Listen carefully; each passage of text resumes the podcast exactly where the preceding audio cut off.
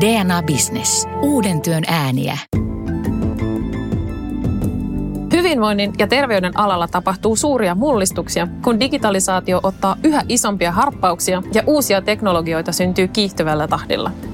Millaisia ovat tulevaisuuden hyvinvointipalvelut? Mitä vaikutuksia itsensä mittaamisella on ihmisen hyvinvoinnille?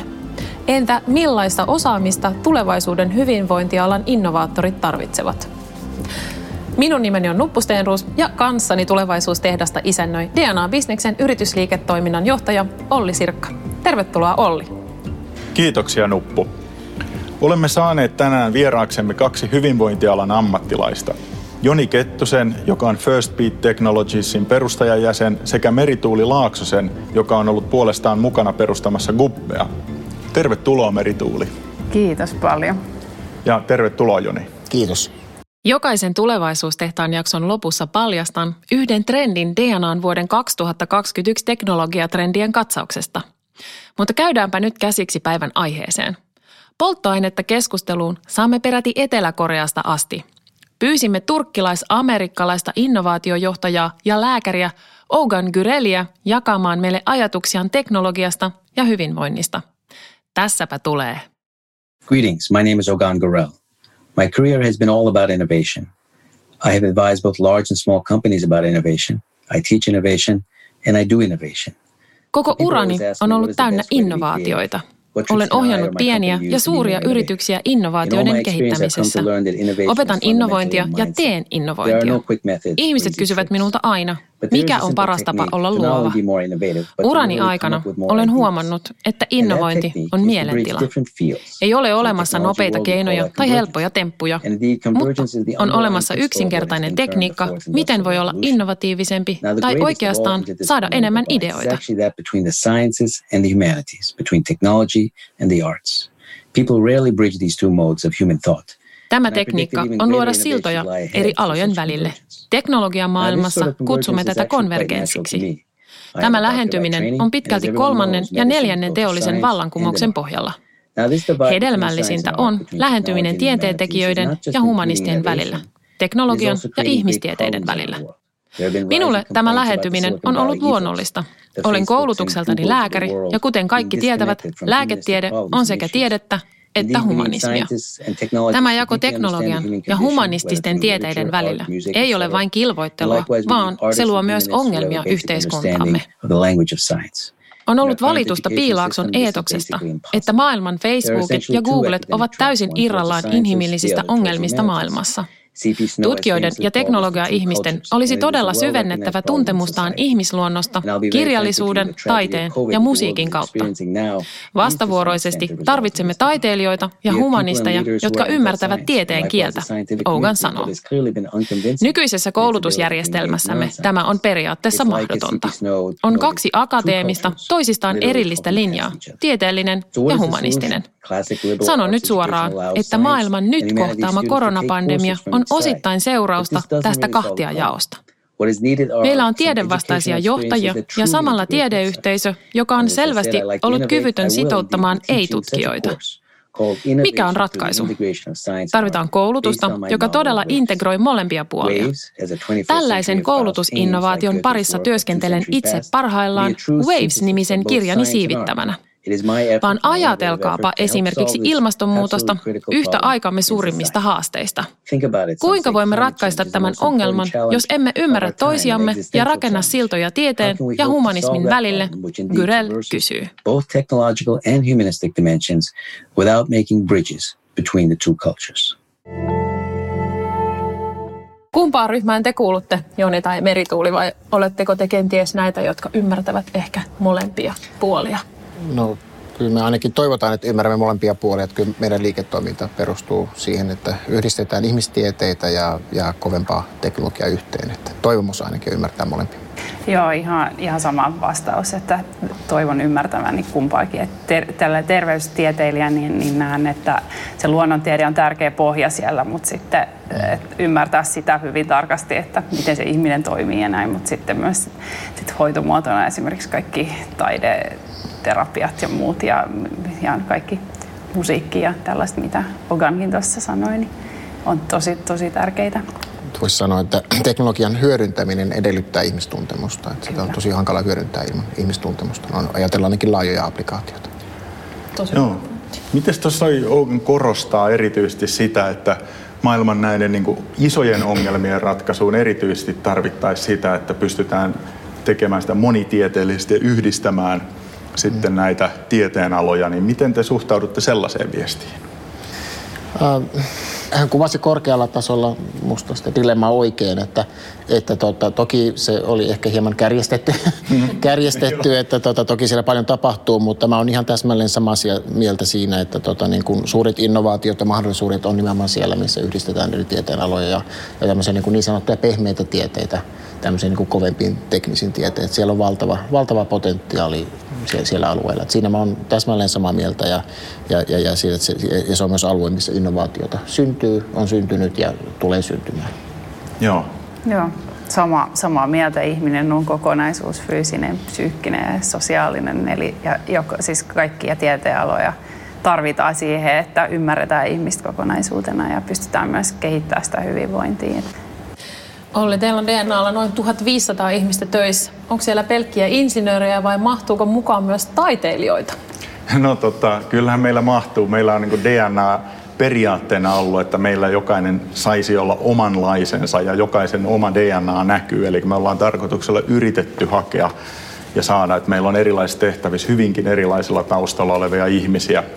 Mm. Mutta ihan maailma on niin yksinkertainen, että kyllä me ollaan tässä niin kuin ICT-alan yleisessä ongelmassa. Meillä on paljon teknisiä tehtäviä, mm. jolloin me niin kuin tietenkin tarvitaan sinne teknistä osaamista ja löytää sitten teknistä osaamista, saati motivaatiota semmoisilta, jotka ei ole alun perin hakeutuneet tekniselle alalle, niin se on, on haaste. Mm. Ja se kumpuaa vielä toiseksi haasteeksi sitten, että näihin teknisiin aloihin useimmiten hakeutuu enemmistö miehiä, ja, ja sitä kautta meillä on niin kuin entistä isompi työ, että me saadaan houkuteltua hyvin erilaisia taustoja. Mutta kyllä me uskotaan, että se on, se on oikea tie, se tuottaa niitä innovaatioita ja sen takia me ollaan panostettu tähän. Että me uskotaan ja toivotaan, että se voi kääntyä meille jopa kilpailueduksi. Mm. Ougan puhui tuossa noista innovaatioista, niin kertokaa vähän, että minkä tyyppisten uusien ideoiden varaan teidän liiketoiminta on rakentunut, jos aloitetaan vaikka meritulisusta. No joo, joo, meillä on ihan täysin uudenlainen tämmöinen vanhuspalveluiden startup, joka yhdistää ikäihmiset ja nuoret opiskelijat yleensä toisinsa. Eli, eli tarjotaan semmoista niin ei-sairaanhoidollista apua ikäihmisille kotiin ja, ja palvelutaloihin ja, ja sitten tarjotaan merkityksellistä työtä nuorille sinne opintojen oheen. Ja ollaan sitten myös merkittävä syrjäytymisen ehkäisijä siellä nuorten päässä. Mahtavaa. No, todella merkittävä. Meidän liiketoiminta perustuu siihen, että me mallinnamme ihmisten fysiologia, matemaattisilla menetelmillä, eli fysiologia, mitä meidän kehossa biologiassa tapahtuu. Ja sitten kun me tiedämme, mitä siellä biologiassa tapahtuu, niin me pystymme myös kertomaan sitten tälle käyttäjälle, olisi se työntekijä tai urheilija, että, että, että mikä se tilanne on ja onko siellä vaikka liikaa stressiä, onko palautuminen kunnossa. Ja tätä tietoa hyödynnetään sitten ää, loppukäyttäjän hyvinvoinnin tai kilpailukyvyn parantamiseen. Tämä on se meidän keskeinen innovaatio. Ja mä oon ymmärtänyt, että on syntynyt siis Jyväskylän yliopiston huippuurheilun tutkimuskeskuksen yhteydessäkö? Joo, taustoja on, on huippuurheilun tutkimuksessa, liikuntafysiologiassa, mutta myös matematiikassa ja, ja, ja ihmistieteessä itse asiassa. Tämä, tämä on niin kuin eri, eri, usein eri tieteen alan niin kuin yhdistävä innovaatio ja tausta. Eli silloin teillä on just tuossa kansainvälisessä puheenvuorossa peräänkuulutettua monitieteellisyyttä ja ihan niin kuin taustalla. Kyllä, väittäisin näin. Hei, äh, Merituuli, äh, kenelle nuo Gubben palvelut on, on tarkoitettu ja kuka niiden palveluiden, palveluiden piiriin pääsee?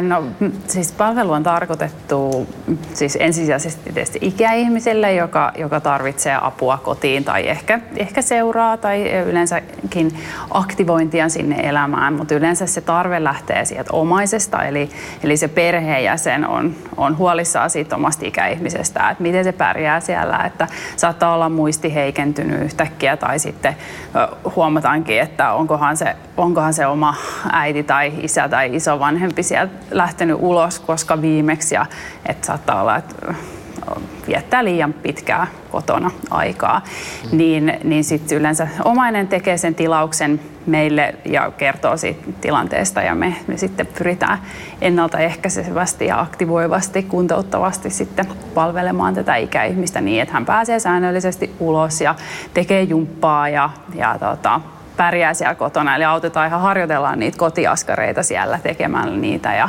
ollaan huomattu ihan tutkimustuloksia, että miten se toimintakyky kasvaa tosi nopeastikin ja, ja sitten se fyysi, ihan psyykkinen hyvinvointi, elämänlaatu kasvaa ja yksinäisyyden tunne vähenee mm. palvelun avulla. Eli omaiselle ja, ja ikäihmiselle, että me pidetään molempia tärkeinä asiakkaina siinä, että pidetään myös sit yhteyttä sinne omaisen puoleen jatkuvasti, että he saa tietää joka käynnin jälkeen, että miten se ikäihminen voi ja mitä, mitä he on tehnyt siellä meidän kumppen kanssa. Mua ihan vähän kiinnostaa vielä sun tausta. Minkälainen opiskelutausta sulla on tai niin tämmöinen tiedetausta? Joo, mä oon ihan niin peruskoulutukseltani fysioterapeutti ja sitten sen jälkeen mä oon opiskellut Jyväskylässä myös ää, terveystieteiden maisteriksi ja sitten fysioterapian opettajaksi. Ja, eli se on niin kuin tavallaan tähän liittyvä koulutus. On myös opettajan koulutus sitten, mä oon opettanut nyt ennen kuppen perustamista niin lähihoitajille kuntoutusta tuon ammattiopistossa. Sielläkin monipuolista osaamista Todellakin, taustalla. todellakin. Nämä on niin kuin kivalla tavalla yhdistää nämä tieteen alat niin kuin mm. toisiinsa eri kulmasta, mutta samaa tavoitetta. Kyllä. On pakko ehkä sanoa, että mun mielestä ehkä meillä ei Suomessa ihan noin paha toi tavallaan jotenkin kahtiajako ole. Että kyllä musta tuntuu, että meillä ehkä vähän ymmärretään myös tavallaan sitä, että voi, voi opiskella niin kuin monialaisemmin tai, tai niin kuin voi joku tavallaan taideaine tukea sitä tieteellistä. Vai onko tämä nyt vaan mun fiilis? Kyllä mä olen samaa mieltä, että monet niin kuin menestystarinat perustuu kyllä että niin kuin, niin kuin, niin kuin ihmistieteiden ja ihmisen ymmärrykseen ja, ja teknologian yhdistämiseen, mutta, tota, mutta yhtä kaikki se on myös alue, missä on paljon potentiaalia. Teknologia ja digitalisaatio on tarjonneet uudenlaisia tapoja lisätä ihmisten hyvinvointia ja näiden varaa on rakentunut myös paljon uutta liiketoimintaa. Itsensä mittaaminen on myös iso trendi ja tänä päivänä se ei tietenkään tarkoita pelkästään vaalakäymistä, vaan esimerkiksi myös unen seuraamista ja vaikka verensokerin tarkkailua. Näin korona-aikana monelle on varmasti tullut tutuksi myös erilaiset virtuaaliset palvelut, kuten vaikka etälääkärin vastaanotto. Mikä hei teidän mielestä on tämän hetken kiinnostavin tai tärkein hyvinvointia lisäävä tuote tai palvelu, jossa nimenomaan teknologialla on iso rooli? Laaja kysymys.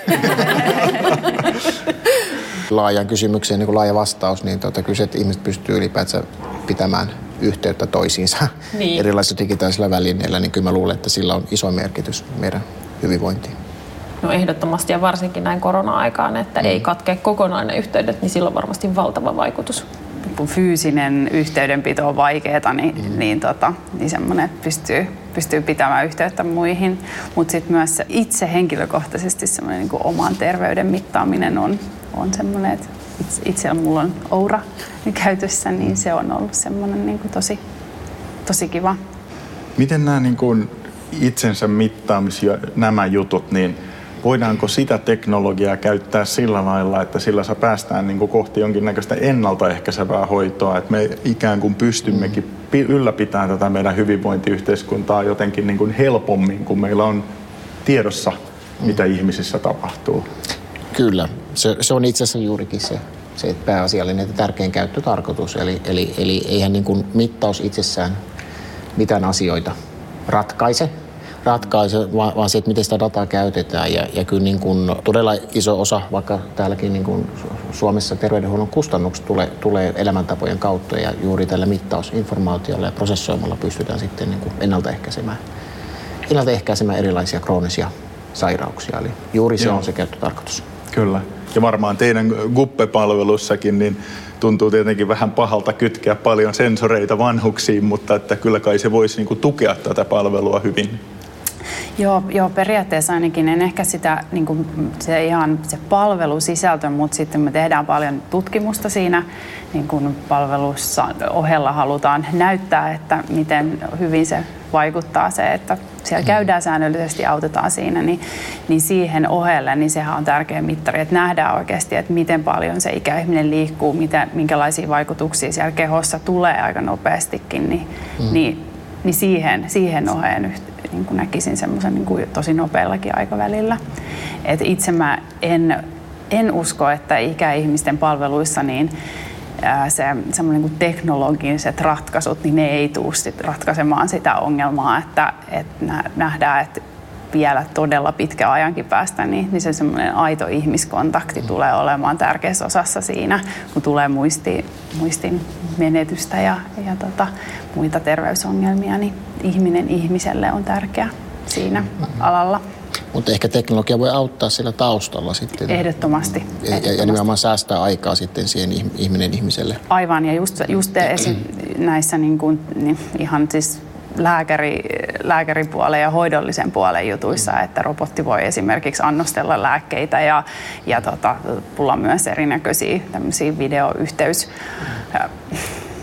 apuja sinne, mutta sitten että siellä tarvitaan se ihminen, joka vähän auttaa niissä ja, ja tota, mm. myös muistuttaa ja, ja varmistaa, että, mm. että hommat toimii. Jos ajatellaan nyt tätä korona-aikaa ja työhyvinvointia, niin oletteko te nähnyt tai kokenut, että teknologialla olisi ollut teidän tota, työhyvinvoinnissa joku rooli? Kyllä itse asiassa nähdään monissa niin kuin asiakasyrityksissä, niin nähdään se, että kun nyt etäisyys on tällä tavalla niin kuin fyysisesti fyysisesti niin kuin pidempi ja, ja, ja e, e, läsnäoloa on vähemmän, niin ei synny niin helposti ymmärrystä, että mitä, sille, mitä henkilöstölle kuuluu, mitä siellä mm. tapahtuu. Ja, ja siinä kyllä teknologia voi auttaa taustalla sitten niin kuin luomaan ymmärrystä, että mikä on, on vaikka työntekijöiden stressitaso ja mitä piilossa olevia ongelmia siellä on. Että, mm. että sellainen, sellainen trendi on nähtävissä tässä tilanteessa. Joo. Joo, ehdottomasti näkisin myös jonkun semmoisen mittausvälineen, millä pystyisi seuraamaan sitä omaa jaksamista ja, mm. ja niin kuin motivaatiota ja semmoista, että, että ne, ne olisi tärkeitä. Että jos, jos tämä etä, etätyöskentely jatkuu samanmoisena. Mutta sitten itselle semmoiset tärkeät, että edelleen nämä etäyhteydet, että mitä enemmän semmoisia työkavereita näkee, näkee sieltä jostain esimerkiksi ruudunkin takaa, niin ne aina tuo semmoista positiivista, että jotenkin se ihmiskontakti on kuitenkin tärkeä.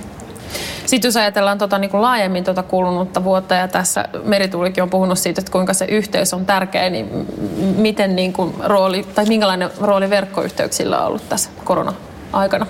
No se on toki korostunut nyt, että sehän on se meidän niin kuin bread and butter, että meidän tehtävä on kytkeä kaikki verkkoon ja, ja totta, niin sillä tässä on eletty ja siihen ollaan nyt fokusoitu. Mutta että ollaan tehty myös niin tutkimuksia, että mistä sitä työhyvinvointia tulee tai työpahoinvointia. Ja yksi itse asiassa merkittävä tekijä on just, että jos, jos nämä niin yhteydet pätkii, mm. se on todella stressaavaa ja se mm. aiheuttaa todella, todella niin huonoa työkokemusta. Ja mm. helppo uskoa, kun miettii vaikkapa lääkärin etätyöyhteyttä, että jos se mm. pätkii, niin kyllähän se on niin kuin lääkärille todella stressaavaa, mutta mietitpä mm. sitä potilasta. Mm. Sille se voi, kun hän yrittää saada henkilökohtaista hoitoa mm. ja se luotettavuus siihen lääkäriinkin kärsii, jos yhteydet mm. pätkii. Eli mm. kyllä näiden niin verkkoyhteyksien rooli on vaan korostunut. Ja onneksi meillä on nyt tulos 5G, joka mahdollistaa jo sit langattomasti aivan niin kuin erilaatuiset yhteydet kuin aikaisemmat teknologiat. Että mm. oikeaan suuntaan ollaan menossa ja mutta että yhteyksien rooli on niin kuin ilman muuta korostunut merkittävästi.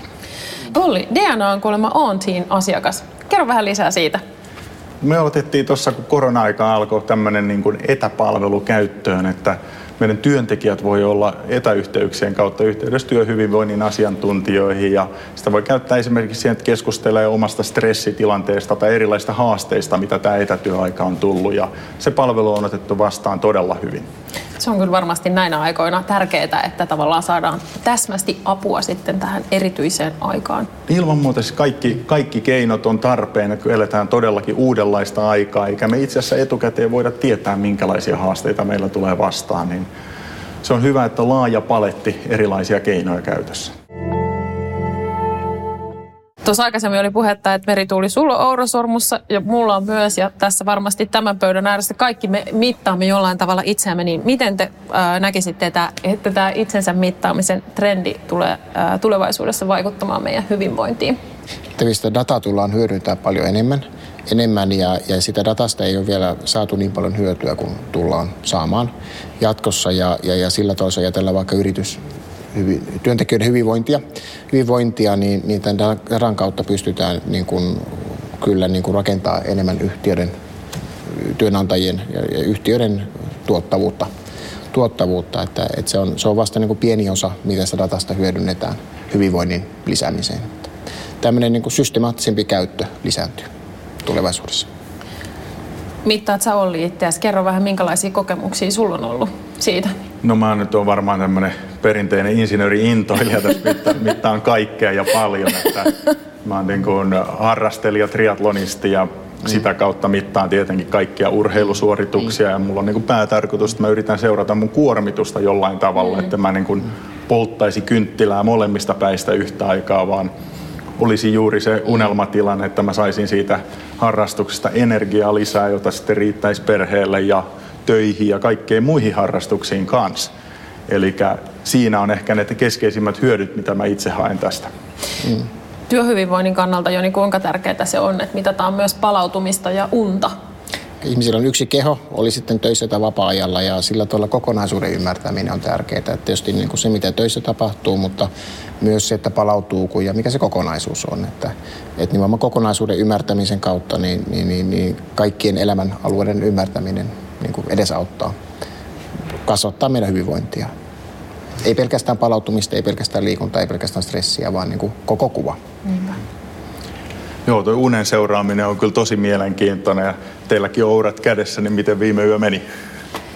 Äh, no, viime yö meni unen kannalta ihan hyvin, mutta oli vähän sykekoholla, että voi olla, että vähän live-lähetys jännitti.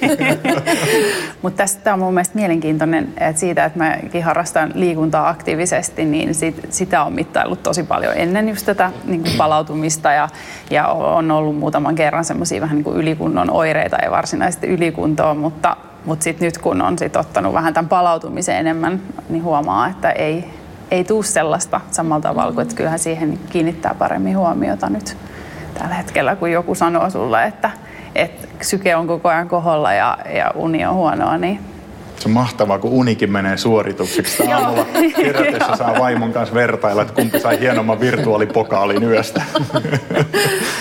Toi onkin Kyllä. oikeasti hyvä pointti. Silloin kun mä hankin tämän, niin mä tein itse, mm. itseni kanssa sellaisen sopimuksen, että mä ensin kuulostelen, mikä mun fiilis on kehossa, ja sit vasta mä katon tavallaan, että vastaako se data jotenkin sitä. Ja, ja, mm-hmm. ja mä oon niin ainakin äh, huomannut, että se semmoinen niin pitkän aikavälin niin kuin seuraaminen on tuonut mulle kaikista niitä hyvinvointia. Ja se, että kun mulle sanotaan, että sun uniikkuna on nyt menen nukkumaan, niin sitten mä mm. laitan laitteet kiinni ja menen nukkumaan on ollut mun niin kun, hyvinvoinnin kannalta mm. ihan super iso asia. Hei, minkälaisia terveysteknologian trendejä te seuraatte ja minkälaisia te näette, että on nyt tulossa?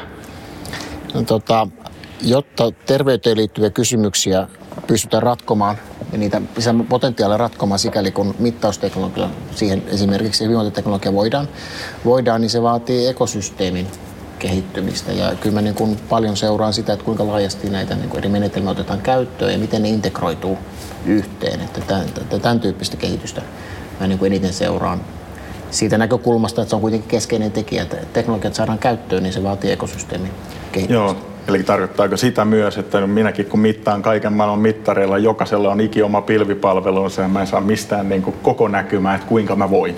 Esimerkiksi, ja sitten jos ajatellaan vaikka niin yritysten näkökulmasta, niin kuka tarjoaa heille kokonaisvaltaisia palveluita, miten eri teknologiat yhdistetään, tai vaikka sitten niin kuin sosiaalitoimen osalta, että miten nämä asiat pelaa yhteen, että, muodostuu niin kuin aidosti, aidosti toimivia ekosysteemiä.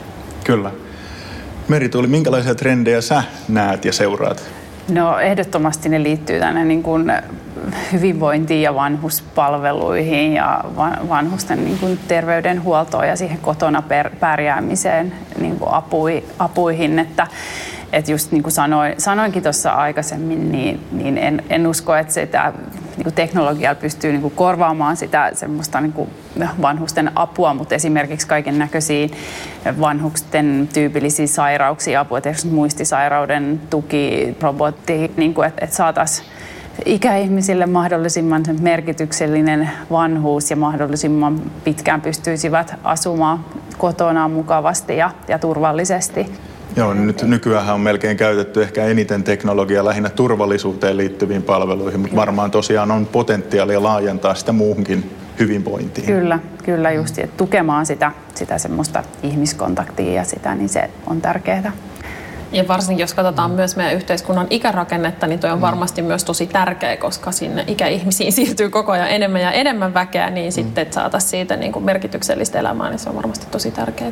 Kyllä, kyllä. Ja, ja just hoitajapulahan on, on mm. tällä hetkellä jo ongelma, mm. niin tulevaisuudessa tulee olemaan vielä isompi ongelma. Eli joko tarvitaan sitten mm. ihmisiä, jotka ei ole terveydenalan ammattilaisia mm. sinne mukaan, tai sitten jotain muita apukeinoja.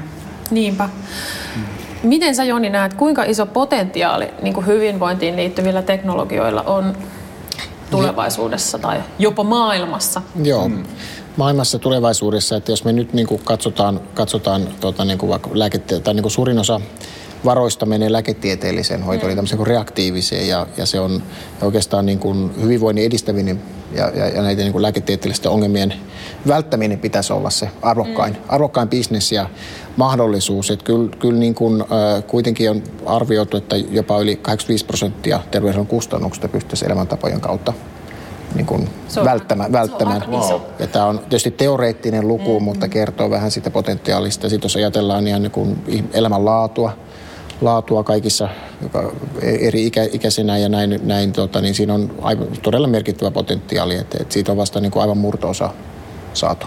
Siis toihan antaa todella positiivista toivoa, että jos tuommoiset prosentit toteutuu, niin meidän on oikeasti mahdollista säilyttää hyvinvointiyhteiskunta. Mm. Juuri näin, juuri näin. Ja ihmisarvoinen elämänlaatu. Kyllä, Joo. mahtavaa. Sitten jos ajatellaan Suomeen, niin minkälainen äh, tavallaan hyöty koko Suomen yhteiskunnalle olisi tästä hyvinvointiteknologiasta? Kyllä mä näen, että Suomi voi olla ja tulisi olla edelläkävijä siinä, mm. miten teknologia hyödynnetään ja, ja, ja ratkomaan humania ongelmia. Jos Suomi on edelläkävijä siinä, niin Suomi saa siinä suoraan hyötyä, mutta sitten samalla tulee myös niin potentiaalia vientituotteille. Mm, ehdottomasti.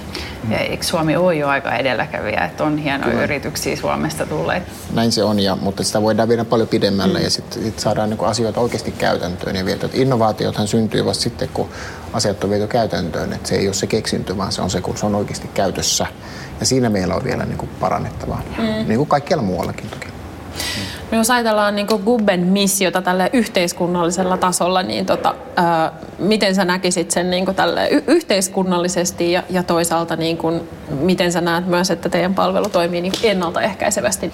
No, niin Gubben missiohan on aktiivinen ja onnellinen vanhuus, eli, eli me pyritään pureutumaan just siihen kohtaan, kun ikäihminen alkaa sen toimintakyky alkaa pikkuhiljaa laskemaan ja alkaa tulla se pelko sieltä ulos lähtemisestä. Ja sitten siinä vaiheessa, kun se aktiivisuus vähenee vähän, niin sitten se toimintakykykin laskee aika nopeastikin. Että esimerkiksi ikäihmisellä niin jo viikon vuodenlepo aiheuttaa sen, että lihas surkastuu 25 mm. prosenttia. Ja miettii, että no tietenkään ikäihminen, jos hän on kotona, niin eihän se vastaa vuodenlepoa, mutta, mutta sitä liikuntaa on kuitenkin todella mm. vähän. Niin siinä vaiheessa, että jos me pystytään si- si- silloin viemään sinne henkilö säännöllisesti, joka auttaa ulkoilussa, pitämään mm. aktiivisena, just pureutuu niihin tärkeiseen jumppaan ja niihin, niihin lihas alueisiin, että pitää sen kävelykyvyn kunnossa, niin, niin pystytään kyllä vuosilla pidentää sitä aikaa kotona. Eli siinä tavallaan se ajoitus on tosi tärkeä, että viedään tavallaan se palvelu siihen niin oikeaan aikaan niin, että silloin se toimii ikään kuin ennaltaehkäisevästi. Just, just näin, ja ehdottomasti toimii myös kotihoidon tukena, että me ollaan, ollaan nähty jo hyviä tutkimustuloksia siitä, että miten, mm. miten paljon myös säästetään resursseja sitten sieltä mm terveydenhuollosta. Et, et on, on just vähän aikaa sitten tuli Jyväskylässä semmoinen tutkimuskin, missä huomattiin, että tämmöinen ennaltaehkäisevä kuntouttava palvelu säännöllisesti, niin niin vähensi merkittävästi niitä terveydenhuoltokustannuksia mm. täällä joukolla verrattuna kuin ne, jotka eivät saaneet. Et monihan ikäihminen käy esimerkiksi terveyskeskuksessa ihan vaan sen takia, että on yksinäinen. Niin. Että et haluaa vain jonkun mm. ihmiskontakti, jotain, et, mm. ja silloin tulee vaivojakin. Tuossa kyllä niin kuin todellakin se niin kuin hyvän teko ja apu konkretisoituu ihan käsin kosketeltavaksi. Tämä on aivan huikea, huikea juttu, että saadaan aktivoitua ihmisiä. Merituuli, jos puhutaan teknologiasta ja hyvinvoinnista, niin mitkä on ne tärkeimmät ratkaistavat haasteet tällä hetkellä? No iso pulmahan ikäihmisillä on se, että he eivät osaa käyttää sitä teknologiaa, että he ei pysy mukana siinä, siinä teknologisessa muutoksessa, mutta mutta tota, esimerkiksi ollaan huomattu myös, että meidän kupet on pystynyt auttamaan siinä, että he pystyvät esimerkiksi käyttämään pädiä ja pitämään yhteyttä paremmin sit omiin läheisiinsä ja, ja luomaan sit kontakteja myös muihinkin omiin, omiin ikätovereihin ja mm. ihan, ihan sit virtuaalisesti. Että, että sellaista ehkä että just sitä perehdytystä ja jatkuvaa opettamista myös ikäihmisille ja myös sellaisten teknologiaratkaisuuden kehittämistä, että mitkä sopii ikäihmisille, että, että on mahdollisimman yksinkertainen, että ei tarvitse kauheasti ladata ja muistaa mm. salasanoja ja, ja semmoista, että se niin kuin toimii vähän niin kuin itsestään. Joni, mä haluaisin kuulla myös teidän haasteesta. Minkä haasteiden kanssa te tällä hetkellä kamppailette? No teknologiayhtiönä toki meillä on niin kuin laaja spektri teknisiä ongelmia ja haasteita, mitä tehdään, mutta tota, kyllä me niin kuin, äh, pyrkimys on siihen, että meidän, meidän työkaluja ja tuotteita pystyy käyttämään pitkäaikaisesti, mm. pitkäaikaisesti niin kuin hyvinvoinnin tukemiseen erilaisissa organisaatioissa. Että siinä, että me ollaan niin kuin aito kumppani työntekijöille ja työnantajille, niin siinä on, siinä on paljon haastetta ja pitää opetella myös niin kuin käyttää dataa vähän eri tavalla mm. hyödyksi sit siinä, että miten me pystytään auttamaan auttaa, auttaa yrityksiä ja työntekijöitä sitten niin kuin, niin kuin muuttamaan omaa terveyskäyttäytymistä. Varmaan aina kun puhutaan datasta, niin ihmisille nousee huoli siinä, että onko mun data ja nämä tietoturvakysymykset nyt kunnossa, niin mitä sä haluaisit heille kertoa? Että... No joo, toi on tosi tärkeä kysymys ja, ja, ja näkökulma. Ja tota, tietysti niin kuin tämän tyyppisessä palvelussa, mitä mekin tehdään, missä niin kuin työntekijät käyttää palvelua, niin se on tietysti niin kuin luottamuksellisuus on aivan ehdoton ehdoton, että sitä dataa ei sillä tavalla siinä muodossa näytetä eikä luovuteta kenellekään, että, mm-hmm. että siitä voisi tunnistaa ihmisen. Että tietysti osana tuota palvelua niin on myös tärkeää, että työnantaja saa sitten koosteraportteja, mm. mutta ne on siinä muodossa, että sieltä ei pysty yksittäistä yksittäistä työntekijää esimerkiksi tunnistaa. Ja se on ehdottoman tärkeää, että luottamus niin hyvinvoinnin edistämisessä ja ylipäänsä hyvinvointiin terveyteen liittymisessä mm. luottamus on erittäin tärkeää, niin kuin aikaisemmin puhuttiin, ja se, on, se tulee säilyttää. Olli, miten teidän verkkopalveluissa otetaan nämä tietoturvakysymykset huomioon? Se on varmaan tosi kriittistä. No se on entistä kriittisempää ja oikeastaan niin kuin verkkopalveluiden näkökulmasta, kun puhutaan terveys- ja hyvinvointijutusta yleensä ottaen, niin sekä luotettavuus että tämä tietoturva korostuu siinä merkittävästi. Hmm. Kun ruvetaan mittaamaan asioita ja me halutaan useimmiten tehdä kaikki langattomasti, niin onneksi nyt sitten tämä 5G-teknologia, mikä on justiin rakentumassa – niin se on lähtökohtaisesti suunniteltu sillä tavalla, että pystytään tekemään oikeasti niin kuin langattomien yhteyksien varaan entistä kriittisempiä juttuja. Mm. Ja sehän itse asiassa koskee kaikkia teollisuuden aloja, robotisaatiota, automatisaatiota ja sitten etenkin tätä terveysteknologiaa. Mm. Mutta tietoturva ja näähän, meillä ei valitettavasti ole vielä yhtä purkkia, jonka voi ostaa ja se ratkaisee tietoturvaongelmat, vaan mm. tietoturva on osaamista mm. Ja sen takia meidän täytyy niin kuin toimialana ja kaikkien toimijoiden pitää tosi hyvin huolta, että meillä on riittävä osaaminen huolehtia siitä, että data pysyy turvassa. Kyllä. Mm. Ja ehkä niin kuin luotettavuuteen vielä se, että totta kai sitten kun puhutaan ihmisten terveydestä mm. ja jopa niin kuin hengenvaarallisista asioista, mm. niin silloin täytyy ottaa myös vanhat keinot käyttöön, että ihan niissä kriittisimmissä niin täytyy jopa kahdentaa yhteydet, että on kaksi täysin toisistaan riippumatonta reittiä, mistä ne yhteydet mm. tulee ja sillä mm. saadaan varmennettua, että ainakin homma toimii pahimmissakin tilanteissa. Mm tosi kiinnostavia tulevaisuuden näkymiä. Kerro Joni vielä, että minkälaista aikaperspektiiviä meillä on nyt niin odotettavissa tämän niin kuin terveysteknologian murroksen kanssa? Joo, tota, tosi usein äh, yliarvioidaan muutosten nopeutta sillä tavalla, että yhtäkkiä asiat muuttuu, mutta toisaalta sitten niin kun helposti aliarvioidaan sitä, että kun asiat muuttuu, niin ne oikeasti muuttuu aika isosti. Ja tota, kyllä niin kun kymmenen vuotta on, on niin kun lyhyt aika terveydenhuollossa ja, ja niin kuin mm. hyvinvoinnissa, mutta kyllä niin kuin mä uskon, että kymmenessä vuodessa niin kuin asiat osittain kääntyy toiseen, toiseen asetelmaan sillä tavalla, että osataan niin kuin fiksummin mm. ajatella hyvinvointia, Joo. hyvinvointia voimavarana ja, ja, ja, ja, ja eikä pelkästään keskitytä niin kuin sairauden poistamiseen tai ongelmien poistamiseen. Että, että kymmenessä vuodessa ehtii tapahtua ja paljon. Ja, ja sitten ne muutokset voi olla tosi isoja, että ne voi mennä niin kuin läpikotaisin koko meidän yhteiskunnan. Kiitos tästä syväsukelluksesta hyvinvoinnin ja teknologian nykypäivään ja tulevaisuuteen. Ihan lopuksi mä haluaisin kysyä teiltä vielä, että mitä teknologiaa tai muuta kehityskulkua aiot seurata nyt todella suurella innolla 2021? Kyllä se taitaa olla se itsensä mittaaminen, mikä, mikä se kiinnostaa, mutta myös, myös se vanhusten, vanhuksiin liittyvää kaikkea teknologiaa koko ajan. Mites Joni? Kyllä mä, mä kiinnostaa niin kuin erilaiset järjestelmäinnovaatiot, että missä opitaan tekemään niin kuin asioita fiksummin ja älykkäästi mm-hmm. ja, ja niin kuin dataa hyödyntäen, niin se on sydäntä lähellä. Sitä kiikaroidaan 2021 vai mitä Olli? Näin tehdään. Kiitos keskustelusta. Kiitos. Kiitos. Lupasin paljastaa lopuksi yhden DNA-bisneksen tämän vuoden 17 teknologiatrendistä. Tässä se tulee. Hyväksytkö evästeet? Tätä kysymystä ei aiemmin edes kysytty, mutta nyt kuluttaja saa ottaa monin tavoin kantaa käyttämänsä sivuston evästeisiin. Evästeiden avulla sivustot personoivat käyttökokemusta ja niillä myös kohdennetaan mainontaa.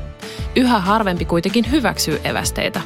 Samaan aikaan esimerkiksi GDPR on lisännyt ymmärrystä yksityisyydestä ja vähentänyt evästeiden käyttöä.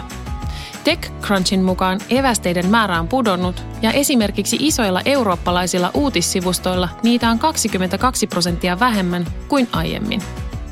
Mainostajille evästeiden väheneminen tuo päävaivaa, mutta kuluttajille tilanne on nyt selkeämpi. Evästeiden puute voi tehdä verkon mainoksista kuitenkin täysin irrallisia. Osa käyttäjistä haluaakin saada personoituja itselleen hyödyllisiä mainoksia, kunhan yksityisyydestä ei tarvitse tinkiä liikaa. DNA-bisneksen tulevaisuustehtaassa on neljä jaksoa. Kuuntelethan muutkin keskustelut, joissa kansainväliset alustajat ja kotimaiset huippuvieraat keskustelevat tulevaisuuden työstä ja teknologiasta. Parhaat palat keskusteluista videoina, trendiraportin ja paljon muuta löydät osoitteesta dna.fi kautta yrityksille kautta muutos viiva on. Uuden työn ääniä. DNA Business.